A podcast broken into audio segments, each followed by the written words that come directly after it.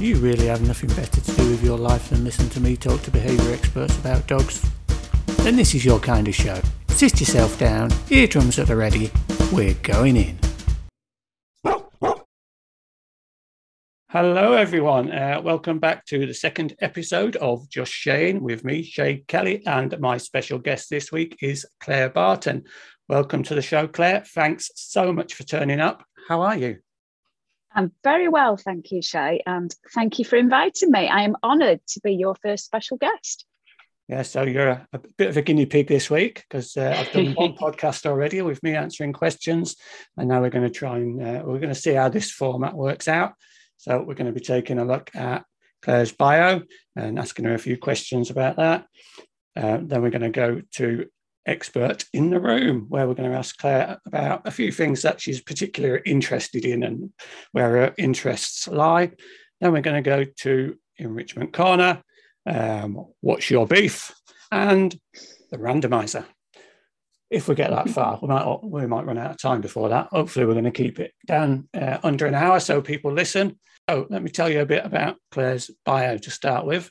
Um, as a child, uh, Clare didn't have a dog. We're already getting sad. So, um, we uh, Clare left school at 16, passing eight O levels. So, she was obviously pretty smart. Uh, dabbled in hairdressing, and beauty therapy left because she didn't like touching people. I, I feel your pain. I hate being touched. Um, Clare left to work in retail. Uh, she's worked as an estate agent. She's done admin for her husband's um, fruit, fruit and veg business and worked in primary school business management, whatever that is. So Clare's currently working as a behaviorist. She does one to ones mainly. And Clare also has a foundation degree in and bachelor's degree in dog training and behavior and a master's degree in animal behavior and training. Uh, Clare's undergrad research involved CCDS, which I think is canine cognitive dysfunction syndrome, but she'll put us right in a minute if that's not. Her MSc research at word learning in dogs and her PhD, if she goes on to do one, which I'm sure she will, would be on neurodiversity in non human species, particularly, of course, dogs. Quite a lot there, Clare, to, uh, to start yeah. us off with. But yeah. that doesn't tell us the whole story. You didn't just um, scrape through uni, did you, Clare? Uh, I believe you had some no. awards on your um, master's degree because um, I, I, I, I, was um, privileged enough to be able to watch uh, the graduation online. Uh, so yeah, tell us a bit about those. Um, well, I always, I always say, in fact, I'm very grateful to you, Shay, for taking a year out before you went back to do your MSc, because um, Shay is well known for sweeping the board at uni awards. Um, but because Shay wasn't in my cohort, um, I did. I got um, what was I awarded? Now I forget. I have three shiny plates. I have one which was for best animal student, I believe. One was for best research project, and I think the other one was for best postgrad student, something like that. That's awful that I've forgotten already, isn't it? Fabulous. I mean, I I'm I'm glad you mentioned mine because I never like to mention them more than three or four times a day. Uh, even, even, even, now, if someone gets some great award on the TV, it could be it could be a night, it could be anything, and I, and I turn to my wife and I say, well, it's all right, but not graduate of the year, yeah. is it? It's not. It's not. No, and you're very proud of your shiny plates. And I need to find a home to put mine up.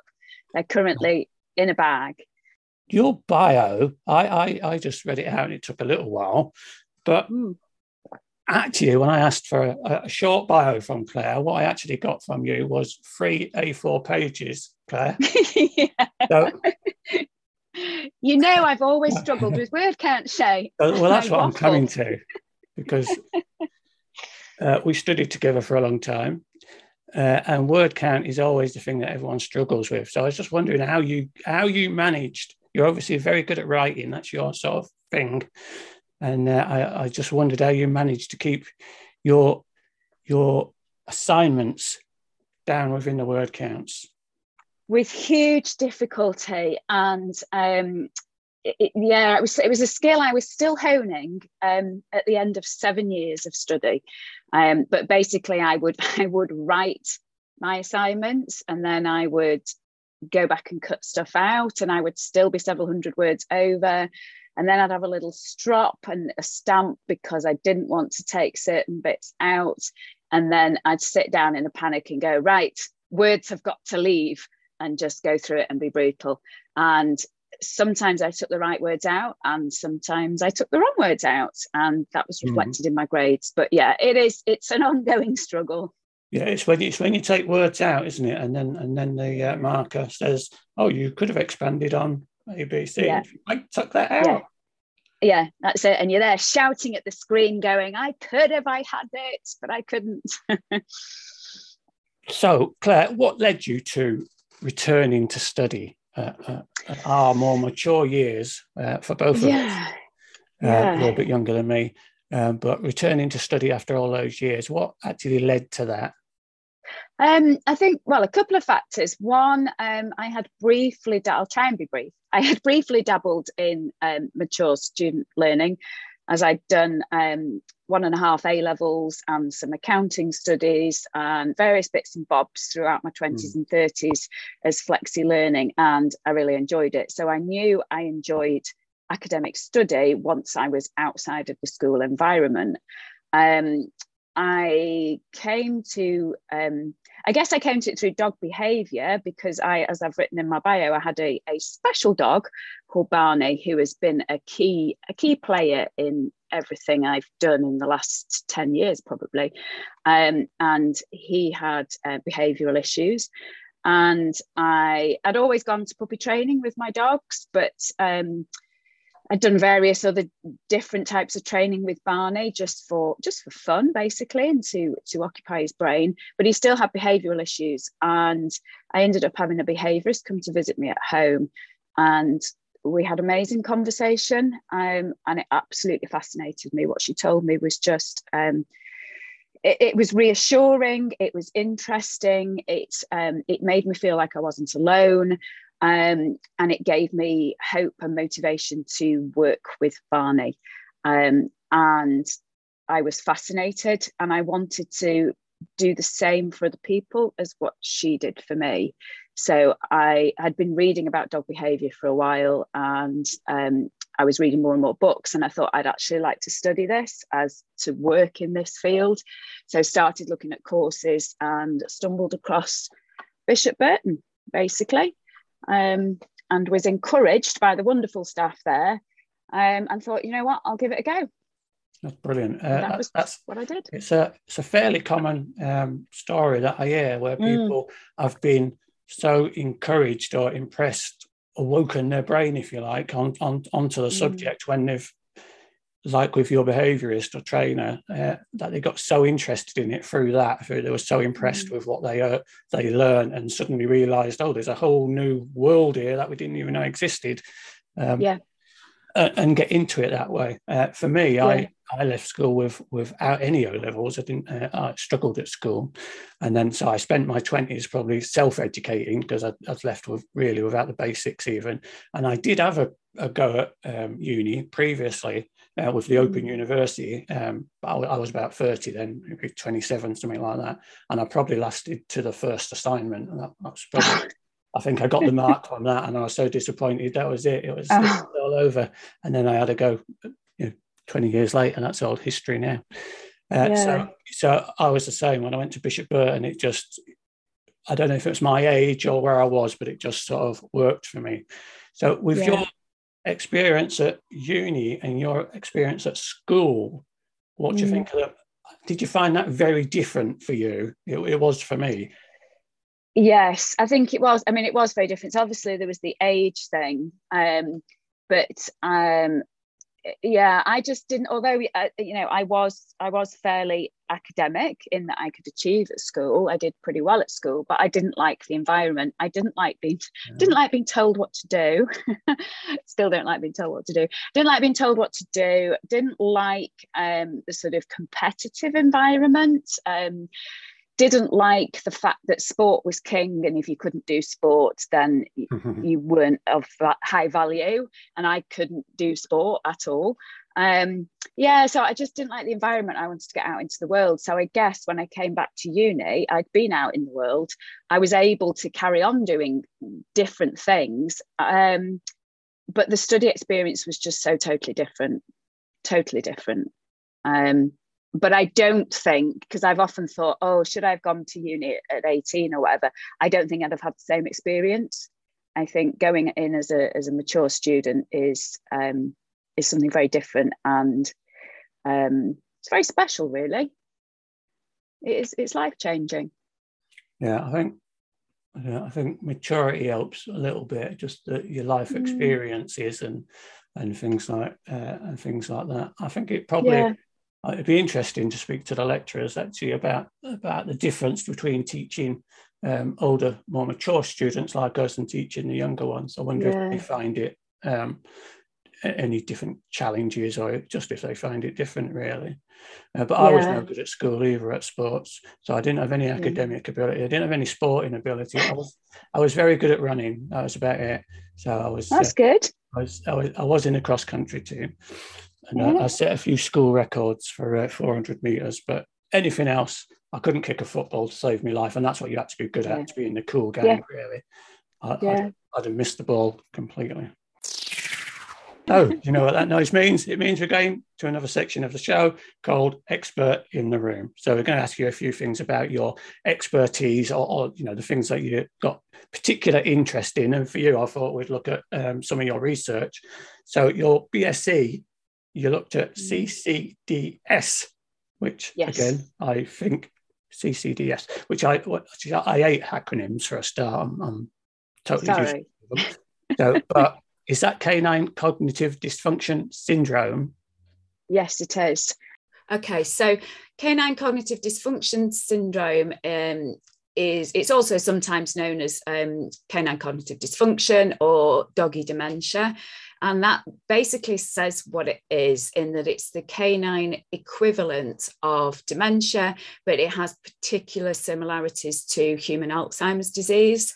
Um, and there has been a fair amount of research in dogs because um, it, has been discovered that we can study dogs as a model for um, research into human dementia, into human Alzheimer's, and obviously there's there's a lot of research going on into that at the moment.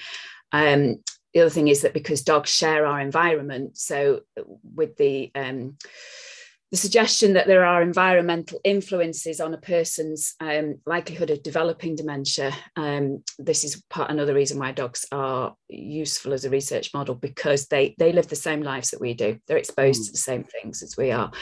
Um, but yeah, so if you if you think of um, your classic person who's suffering with Alzheimer's, you have things like um, memory loss.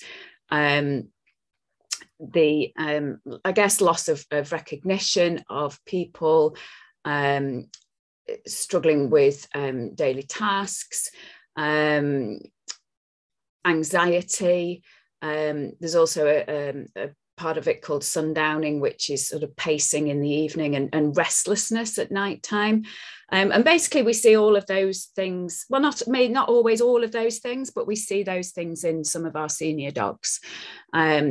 And again it's it, it's quite um, it varies a lot. This is why it's one of these things that's difficult to diagnose because mm. um, it's a syndrome. There's a range of syndrome of um, symptoms. Some dogs will display all of them. Some dogs will display some of them. Um, age of onset varies hugely um, it can also, again, because we're looking at um, a population of, of older dogs, they can also be suffering from other medical conditions. They can be suffering from um, loss of sight, loss of hearing, um, arthritis.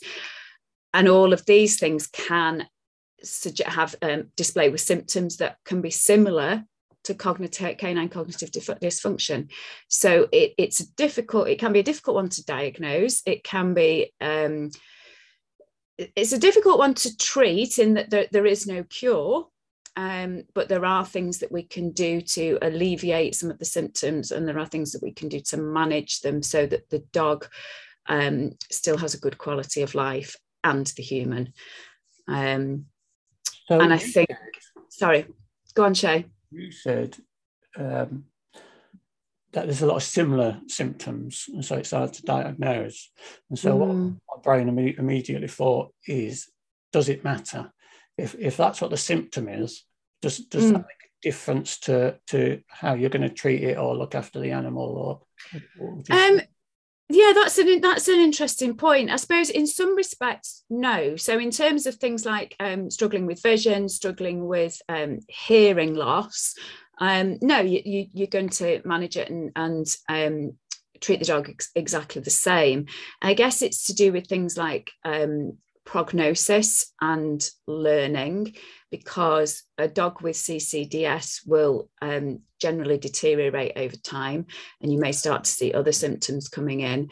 Um, the other thing, um, which I think is quite big. I know we're going back to Barney again, but but Barney um, suffered with CCDS, and I think the thing that was hardest was that he struggled to learn. So he'd always been a very bright dog. He'd learned things, and again, if you had a a dog who was aging and had some sight loss or some hearing loss, but cognitively was still um, functional, fully functional, you would be able to train them um, with some alternative behaviors or some some skills that would just help them manage yeah. with that disability. Whereas if you have a dog with ccds you go through the process of training with them and you don't make any progress because they're not they're not able to retain that knowledge. They're not able to acquire that skill. So it's having um, it's having patience and um, that's when I think it comes in. It's you, you need to manage it differently. So do do this sounds to me like it's it's going to be one of those things that, in more cases than not, goes unrecognised because yes. it's sort of thing we might just say, well, dog's old or. Yes, yeah. I mean, that's I think that's one of the um, one of the biggest issues really is, is people's um, attitudes and people's knowledge because um, yeah so many people will just go well the dog's old or you know he bumps into things and some people might find that funny um, or you know oh he he he, he pees on the floor he's a really naughty dog. No it, it's just that he's you know he's really struggling um, but they may not have even come across canine cognitive dysfunction. And not all vets are particularly well educated on it. Yeah, I was um, just thinking of the uh, if you then said then about the peeing on the floor because that's what I was just started to think about was maybe people get um, frustrated with the dog and think the dog is yeah. misbehaving for whatever reason when yeah. there's something much more going on. Uh, yeah yeah that's it. And and again when you get to the point of if, if you have sundowning that's actually really hard to live with because you know you sit down to watch the telly and your dog's pacing constantly. They're pacing up and down. They can't settle. Sometimes they're whining. Sometimes they're barking. Um, and the owner's thinking oh this, this dog is driving me crazy you know and they, they might shut it out in a utility room or yeah. or just not understand it. Um, yeah, I've never uh, actually heard of sundowning before, so that's a new one on me. Yeah, it is. Um, it's something that is found in, in humans as well with dementia. And so, um, what can we do uh, to help people, just as a general uh, thing, if if they think their dog is suffering from uh, canine uh, cognitive dysfunction as they age? Uh, what what changes can we make, or how can we make their life um, a little bit easier? Well, I think, I mean, first of all, you, you know, Shay, every, everything in behaviour, if you see some sort of behavioural changes, is to go and get a medical check with the vet um, to make sure that there are no underlying medical conditions that are either making the, um, the condition worse or that are causing some of the symptoms so that we can support the dog medically.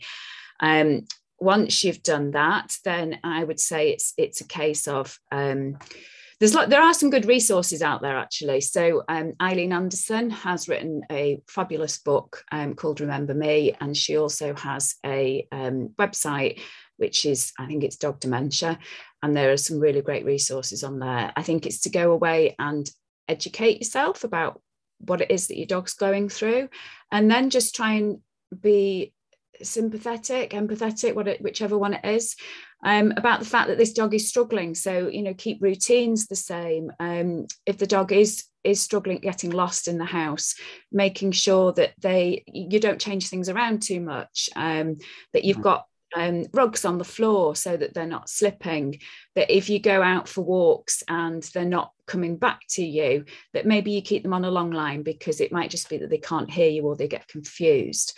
Um, yeah, so you haven't got the you haven't got the risk and you haven't got the worry and it's and you can do a more relaxed walk, can't you? Yeah. I mean, yeah. one of my own one of my own dogs is is is is not. I wouldn't say they've got um, dysfunction in that way, but they are aging now at 14, and, mm. and her hearing's not the same as it uh, was, and mm. and she's a, a, terrier, so she's a bit more independent than my lab, and she tends to uh, wander off if you don't watch her. So yeah. so now she can't hear you as well. You you really have got to um, be in an area where you can see for a long way. Yeah. Um, like the common, or or to keep her on a on a longer line or something like that. So, but yeah. it just makes the it takes the stress out of the walk. I find if you if you manage it in that way because you're not worried yeah. about every second. Exactly, exactly. And they still need to go for those walks. They still need to get out and and smell the world and um, you know stretch their ancient limbs and they they they still need to get out and about. So it's just adjusting. So, something I always think about in uh, in enrichment actually is is older dogs, and it, yeah. I think it can be easier to get into the pattern of thinking that um, the dog's old, so they don't need the stimulation, or they're all right just laying in a corner, or, or but there's mm. it's just about changing things, and there's, there's still yeah. lots that I find older dogs want to do, um, particularly yes. um, sniffing. Um, yeah. It, it, doesn't take much. They don't have to be young and fit and full of energy to to sniff things, and they still get a lot of enrichment from that. I find. Yeah, yeah, hugely. Yeah. So your master's research, Clare, to move on to a, a, another one of your areas, was um, I thought was fabulously interesting, but not mm. my sort of area. And I'll tell you why in a minute. So your master's mm. research looked at word learning in dogs, uh, yeah. and, and the reason it's not my sort of area is because I I don't for a, for a dog training geek like I used to be, I don't use a lot of verbals in my training. I use a lot of body language and that sort of stuff. And so yeah. it's not really my area. But what did you discover? And how can that help us um, training and looking after dogs? Oh gosh, um, yeah. Have you got three hours, Shay? no, I'll try, I'll try and keep it in a nutshell. So, so basically, yeah, I think you've you've hit on it in that we are a very verbal species, and um, dogs tend to be more, um, you know, visually and, and scent driven. So, um, I'm trying to put put this into concise words, really. But there are there are some dogs. So what sparked my interest is um, Chaser the Border Collie, who um, was the dog belonging to um, a psychology, I think he was psychology professor, um, and he was teaching Chaser um, words. So he taught her the names of toys. And how, how many she, verbals does that dog know? Is something. I thought she did. Well, she's died now, but she did know it's 1,022 that were recorded. Um, so yeah, so she had she just kept on learning. However, he was doing this quite intensively. He was doing sort of five hours a day training with her, and it was all play based. He didn't use food in his training, which is quite interesting, um, but it was all play based.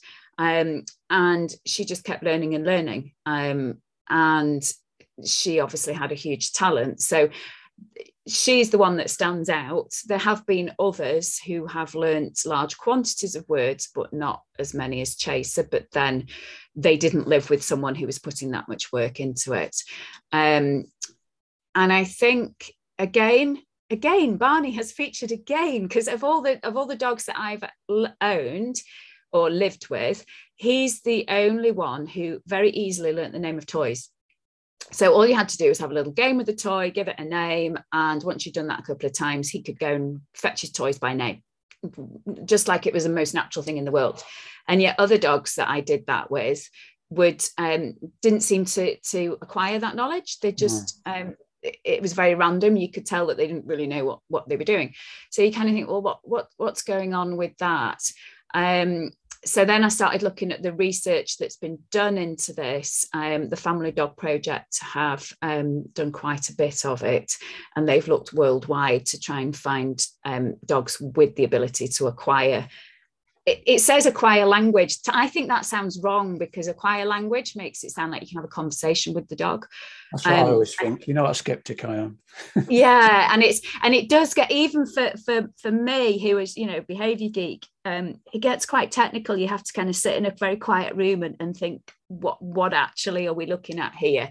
Um, it's it's our are the dogs actually understanding what the words are or is it just um, just um, paired, like paired learning, basically. So is it just a cue? Is it just a cue? Um, or are they actually understanding the word? Um, but we're trying not to ramble on too much. Um, it appears that some some dogs do have the ability to understand that um, words relate to objects and categories so that they know that a ball means something that's round. It doesn't matter what size it is, what color it is, what texture it is, that they will understand that as ball, and you can ask them to get the small ball or the big ball. Um, other dogs just don't seem to have that ability to acquire that skill. Um, yeah, so so in, to put it in a nutshell, some dogs appear to have higher cognitive abilities, which means that they have they can acquire a wider understanding of verbal labels for things. Um, and it appears to be that the best way for them to learn that is through learning the function of the item. So with play, mm. Um, or and what the item does. Yeah, not all dogs can do that. Some of them they go through the same training protocol and they just don't acquire those skills. So it's almost like we have genius dogs. Um, and that, that's quite interesting. And it can be a little bit breed heavy in the border collie area but not exclusively. There are other breeds that that have that ability yeah and sometimes with border collies i often when when because they, they often deemed to have superior superior abilities Sometimes mm. I wonder if it's if it's certainly influenced by their ability to to concentrate for longer times rather than other abilities in the brain. But that takes yeah. us on to um, your what you what you'd like to look into if you if you do a PhD, which was neurodiversity in animals, because again we're looking at differences in the brain. Um, yeah. So I guess that might be how you got interested in that. Um, yeah.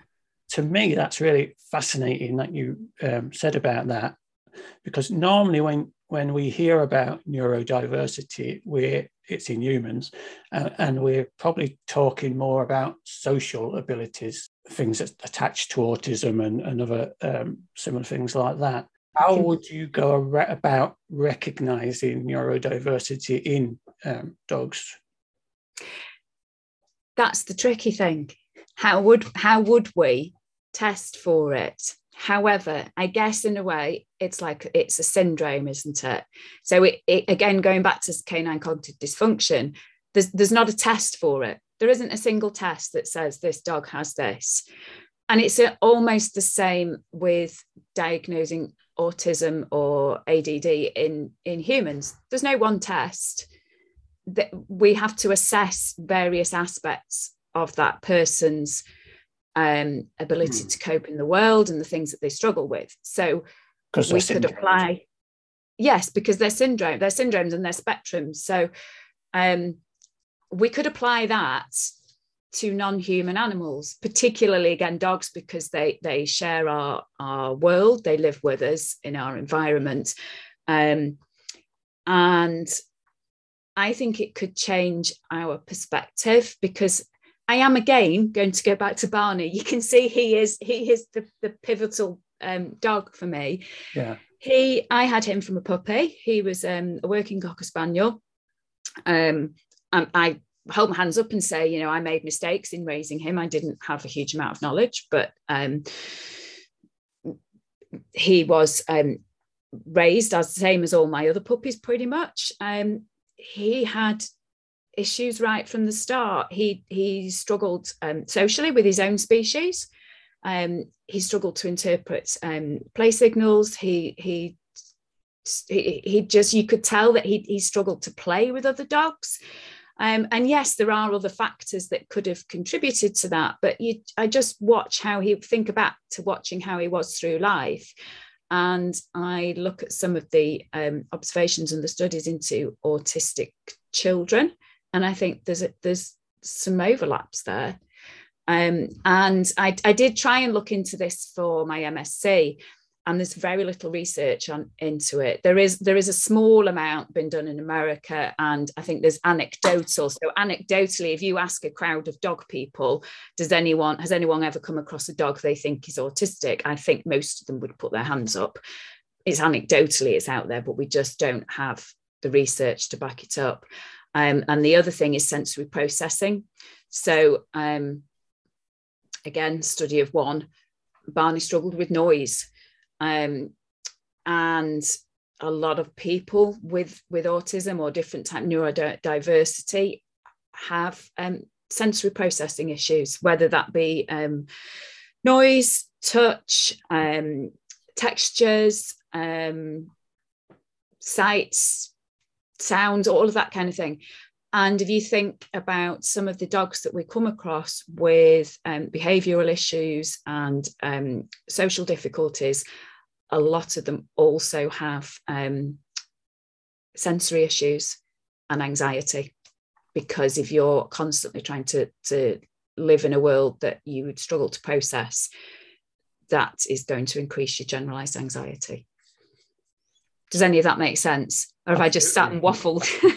Fascinating, fascinating area for, for any research. So let's hope you go on to do the um, mm. PhD one day. Right, Clare, it's time for Enrichment Corner. And Enrichment Corner is a quick section of the show. Uh, my interest uh, is obviously in enrichment, so I'll be asking um, everybody who comes on about enrichment.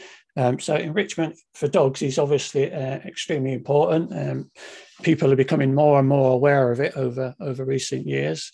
And, and the idea being that there's, there's for, for a lot of dogs at least, there's a big behavior void uh, between what animals do in a natural state, spending a lot of time finding mates, finding enough food, finding shelter, and and what our dogs do are living in a house all day because they don't get the opportunity um, for those behaviors.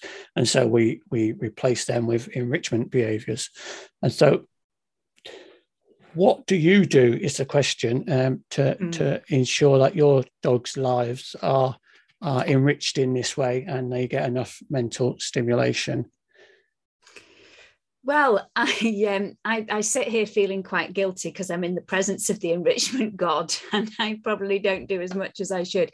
But my I'm very very fortunate in where I live, um, in that I am 10 minutes away from um, the, the most fabulous National Trust estate with moorland, with woodland, with fields, with all of that. Um, and I have um, spaniels so my spaniels probably the majority of their walks we do sometimes have lead walks but again we're going tonight to places where there's a lot of stuff to sniff.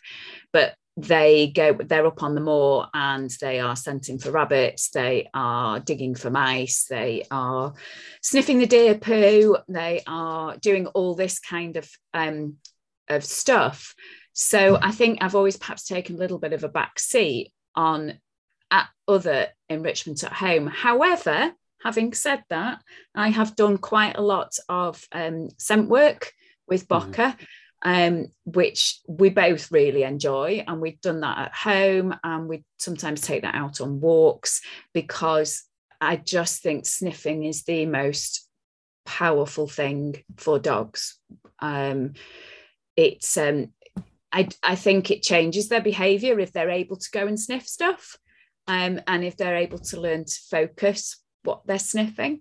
Um, I do also do, I never feed anything out of a bowl. It's always in some kind of Toppl or a Kong or a um, one of these mats or, or we don't like licky mats in our house. We're not big licky mat fans, but you know, some dogs love them. Um, we do the scrumpled up paper in a box. So when I was trying to write essays and what have you, and I had a little spaniel sitting there going, I'm a bit bored now, mum. I've got an old Amazon box with paper in it, and I just sprinkle some food in there. Um, so yeah, we we do do that kind of stuff. Also training. I like doing trick training. Um, and I think that's a bit of mental challenge. Don't know if you'd count that as enrichment. Absolutely. And, and yeah. I, I, don't know what you was feeling guilty about because you said all the things that I would agree with, really. In that you won't find me arguing against um, scent um, enrichment being amongst the probably amongst the best you can do because most of my research has been in that sort of area. That's that's what I'm really interested in, and and and even now I'm looking at how um, olfaction can affect emotional states and affective state and things like that. So that's uh, a, a, big area of mine. Um, I remember Eileen Anderson actually, because you mentioned the LickiMat, um, yeah. writing an article, I think it was one of her uh, fabulous blogs um, mm. about LickiMats and that she felt that they weren't particularly enriching. And it is a mm. point I often make. What I, I, have got nothing against LickiMats. The downside for me is that people think I've given the dog a LickiMat, that's it, job done. And so, yeah. so it's fine. I don't find it harmful in any way. Um, they mm. might enjoy doing it, but I don't think it's massively stimulating. I don't think no. I'd say that's job done. Do you know what yeah. I mean? Yeah, I absolutely agree with that. Yeah, yeah. I think um, you're far better off putting their food in a towel, rolling it up, and letting them snuffle through that. Yeah, than, absolutely. But that's just me. And and there's there's often a lot going on with olfaction that people don't realize they do. Like you just mentioned the towel. Mm. Um, people think the dog's using their sight and their paws to, to get this out. But I've found with a lot of um, exercises that the dog is actually using olfaction as well. They're smelling for where the food is and where to target the, the paw and what bits to scrape. And uh, I think I first discovered that when I was using the canine connectable toys. If you've ever used any of them, they're little sections that click together and the dog separates them to get the food out. And one day I'd I'd put them all together and I hadn't put food in one of them, which was just an error. It wasn't something I did on purpose. And and that one where there was no food didn't get separated. And my dog, Mr. B, is ex- uh, Daisy's not interested in in these um, canine connectables, but Barney loves them, and he's an expert at separating them. He's just got that technique, so it, it's it's quite easy for him to separate them. So it's not like he couldn't. Yeah. Um, and he hadn't separated that one where there was no food. And I tried it again, and he does it every time. So yeah. you think they're using um, sight and all this, but they're always, I think they're probably always using scent to, to a degree so. as well. So, so yeah. and, and Sorry, love, Shay, and there's nothing I love more than walking through a woodland with the dog. So that's my that would be my perfect day, really, walking through the woods with yeah. the dogs. So Love Me too. That. I, I just have to come back to and say, yeah, I'm quite quite excited about this now. That's why I keep butting in. Um, going back to what you said at the beginning when you introduced about the enrichment corner, you were saying about um, dogs' natural behaviours, they're hunting um, and uh, finding places to, to be safe and to nest. They use all their senses. They use their feet. They use their sight. As you say, that they, they probably use their scent uh, the most but they use all those things. So if we're looking at enrichment as a way of providing an um, almost a replacement for those natural behaviors or an outlet for natural behaviors, it it needs to involve all those um, elements, doesn't it? Yeah, and it's just for me, it's just the, the change that we've seen over a short period of time. Mm. Really, and when I started in the dog world nobody ever mentioned enrichment. It wasn't something no. you you didn't even hear the word. I mean, you might have heard it in in regard to zoos and things like that, but you didn't hear it. So it's it's really massively changed, and I don't think there's there's not many behaviour conferences or workshops or even mm-hmm. training uh, clubs where it's it doesn't become part of what they're doing and what they're teaching. So it's it's mm. I think it's been a massive uh, massive change, but mm. there's still a lot of um, there's not that much research on it, and that's something I'm, I'm looking at at the moment, actually. Mm. But mm. Clare, we're going to go to another section of the show called "What's Your Beef." Uh, if, you, if, you, if you haven't guessed what that's about, which you probably have, it's an opportunity for you to tell us um, something you're not happy with in the industry or about dog trading or anything you like, something that uh, gets you a go, annoys you a little bit. there so are, off you go. There are many only, only one. only th- I know I've been thinking about this. I have been thinking about this because there are many things. I'm a 51 year old woman. I have a lot of things to rant about. Um, but I've managed to narrow it down, and I think my probably my podcasters. Biggest... Sorry, is it podcasters? Is it podcasters? No, you're very lucky. It's not podcasters. It is our as a society, and I'm not saying everybody's guilty of this, but our unreasonable expectations of pet dogs. Why do we think that we can that or why not me, not you, but why do people think they can bring a dog home, do very little training with it, not understand its personality, not sit down and spend time with it and figure out who this dog is, not build a relationship with it, and then take it out into the world, take it to the pub, take it to the shops, take it to all these places that people take their dogs to these days, and then go, oh, it's not behaving very well. And that that's just an unreasonable expectation isn't it? It's like saying to somebody go and do that job. Go and spend every day in that environment with new things being thrown at you and um, cope with each one perfectly and I, that's my beef um, society's unrealistic expectations of the tough job that is being a pet dog shall i tell you what i think the reason is or one of them mm. Mm. is that a lot of people still treat animals, uh, especially well, what I now call companion animals, but a lot of people mm. call pet animals still, mm. uh, as objects and property rather than as yes. A living being yes. or like bringing a, another person into your house. You wouldn't, mm-hmm. you probably wouldn't have those sort of unrealistic expectations of them. But when it comes to an animal, for some reason, we even the law still sees them as property in most countries, which isn't yeah. something I'll ever agree with. But I think that's no. one of the reasons.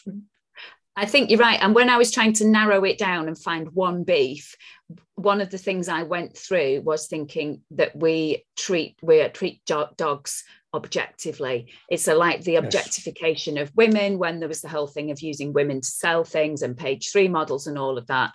We're doing it to dogs, aren't we?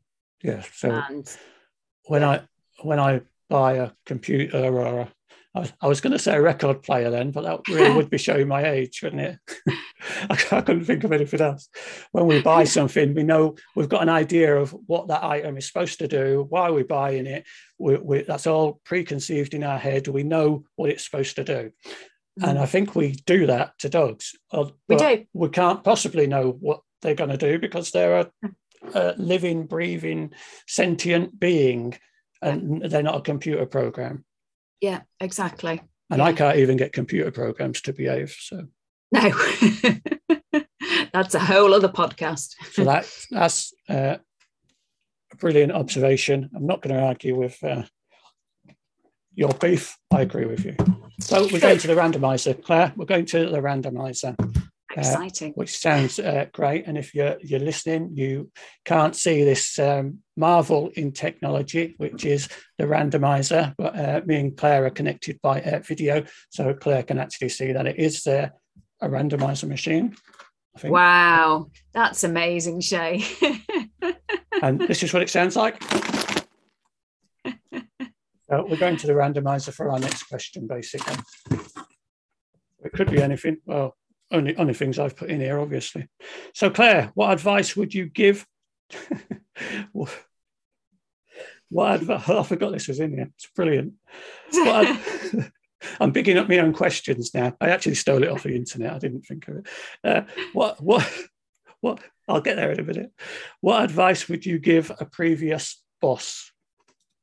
A previous boss. Oh gosh. I could I could be very succinct and I could say, be kind. Is that enough? That is enough. Will that do? That yeah. Randomizer again. So. We're getting all the silly ones today. They're not all silly. All right. Why did you agree to come on this podcast, Clare? because I've never done a podcast and I thought it might be fun. And I haven't chatted to Shay for ages. So I thought it'll be nice to have a chat with Shay. Fabulous. I've never I've not done many podcasts either. Um, yeah.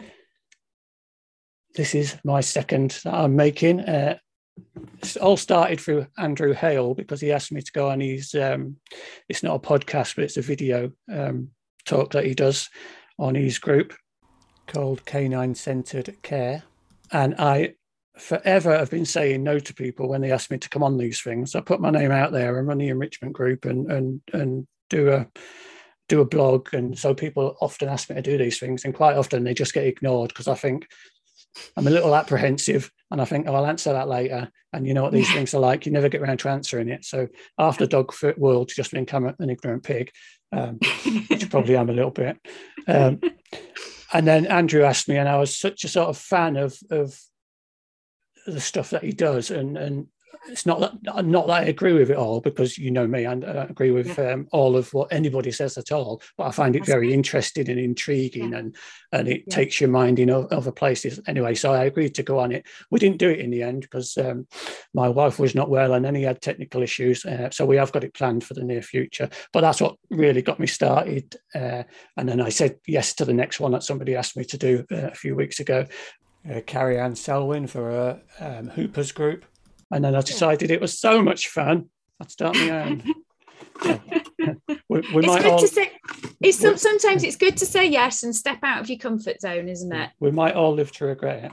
Yeah, I think that's the thing as well. Actually, is that I think um, really going back to university for me is is what's give me enough confidence, at least, to to to to do other stuff and to write the books I've wrote and to do the mm. blog mm. and and stuff like that.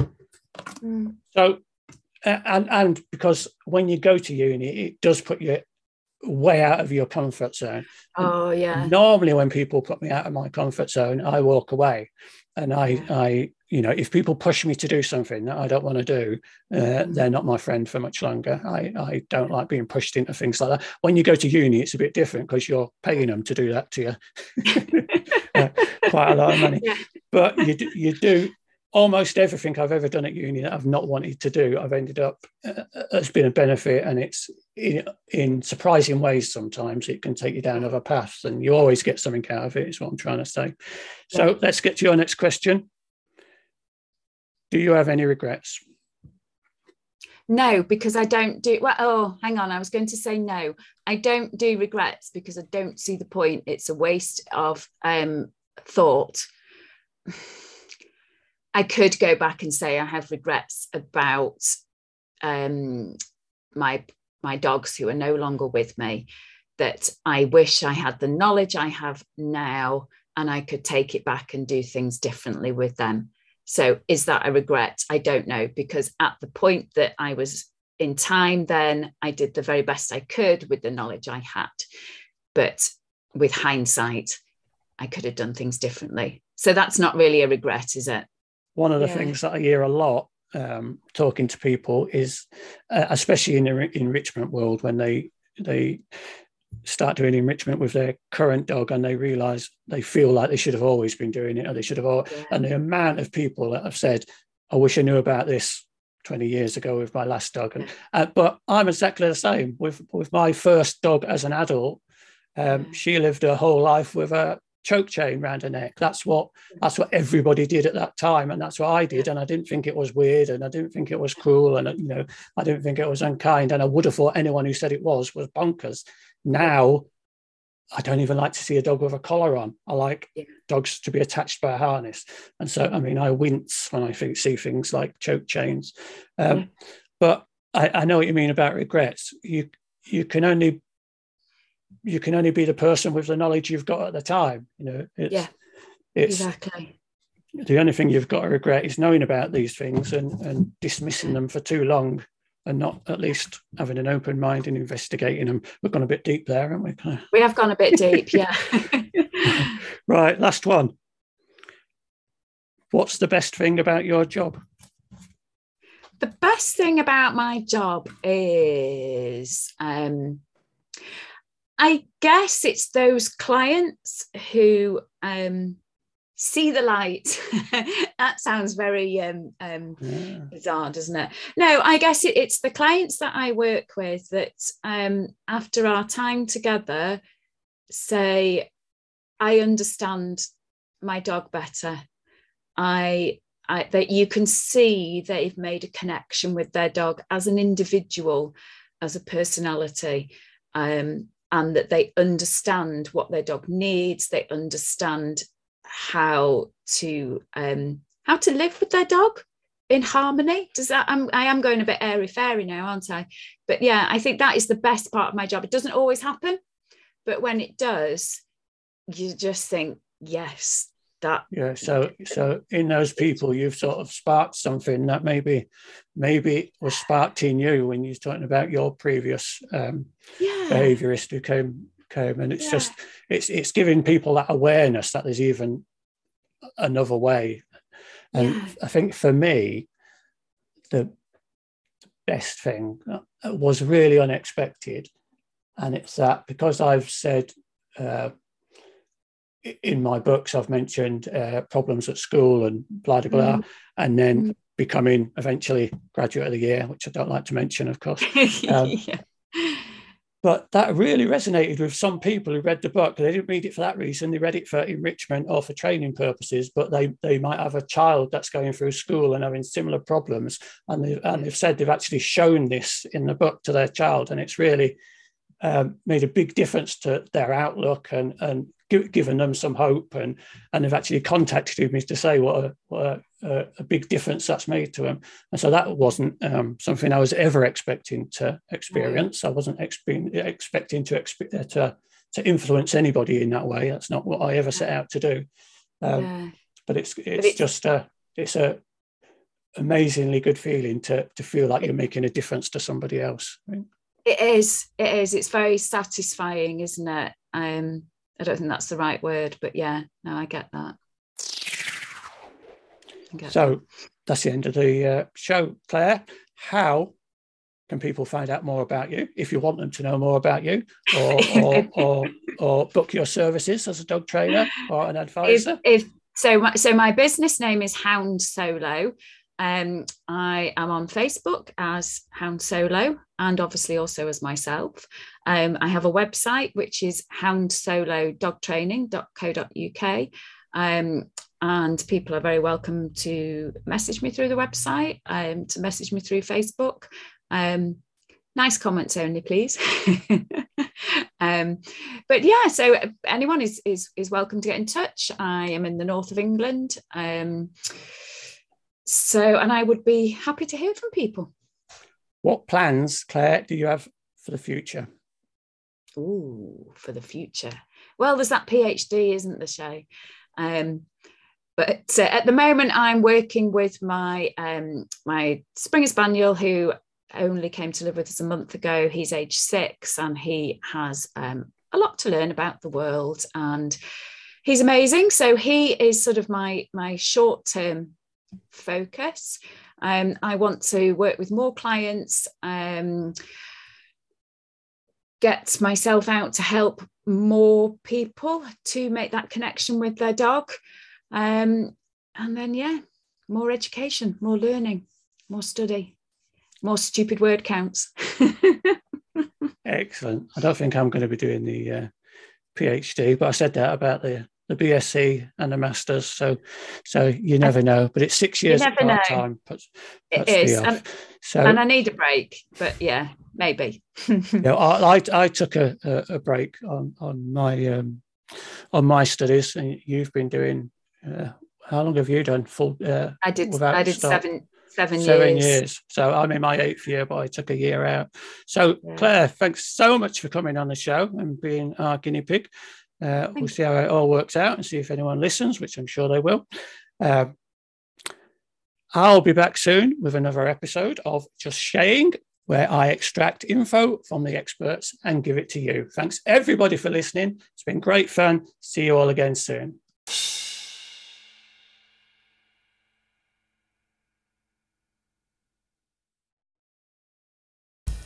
Thank you all so much for listening. If you enjoyed the show, click the follow button and share with others. If you didn't enjoy the show, write a strongly worded letter. Not to me, obviously. I'm busy.